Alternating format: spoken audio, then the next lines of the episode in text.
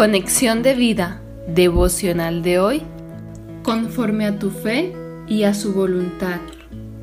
Dispongamos nuestro corazón para la oración inicial.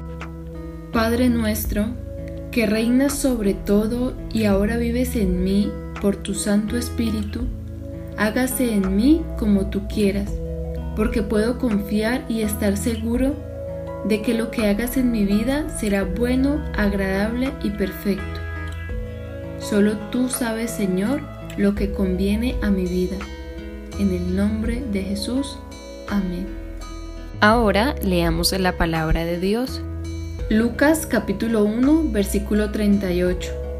Entonces María dijo, He aquí la sierva del Señor, hágase conmigo conforme a tu palabra. Y el ángel se fue de su presencia. Mateo capítulo 9 versículo 29. Entonces les tocó los ojos, diciendo, Conforme a vuestra fe os sea hecho. La reflexión de hoy nos dice, el ejemplo de María es digno de imitar.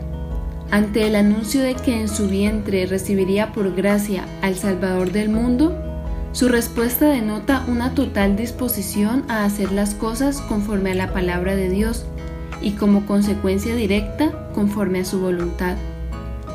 Por esto, lo que debemos imitar de María es confianza total en la palabra de Dios para hacer su voluntad. La fe bíblica que nos muestra María es la fe en lo que Dios dice en su palabra. Romanos 10:17. Y el rendirse totalmente a hacer tal como nos anuncia el Señor en la Escritura.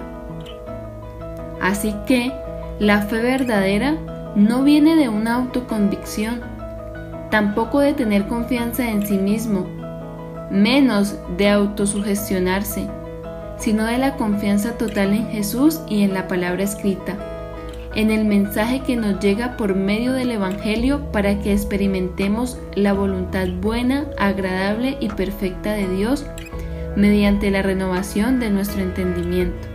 Romanos 12:2 cuando el Señor nos dice, conforme a tu fe se ha hecho, nos está llamando a confiar, a descansar en Él, en su voluntad. Cuando pedimos, por ejemplo, por sanidad frente a una enfermedad, debemos pedir conforme a su palabra que dice, el que sana todas tus dolencias.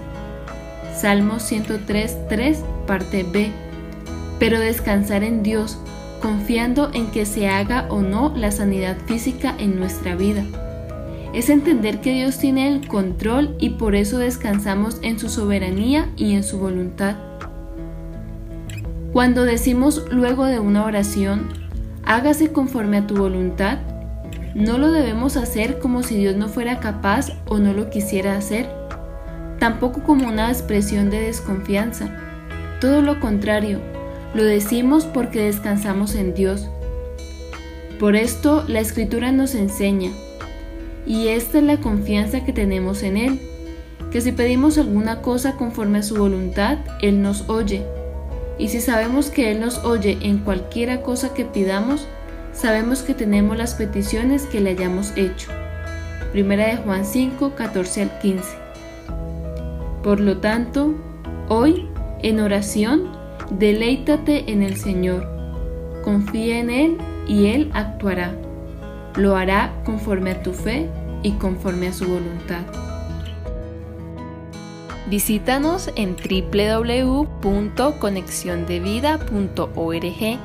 Descarga nuestras aplicaciones móviles y síguenos en nuestras redes sociales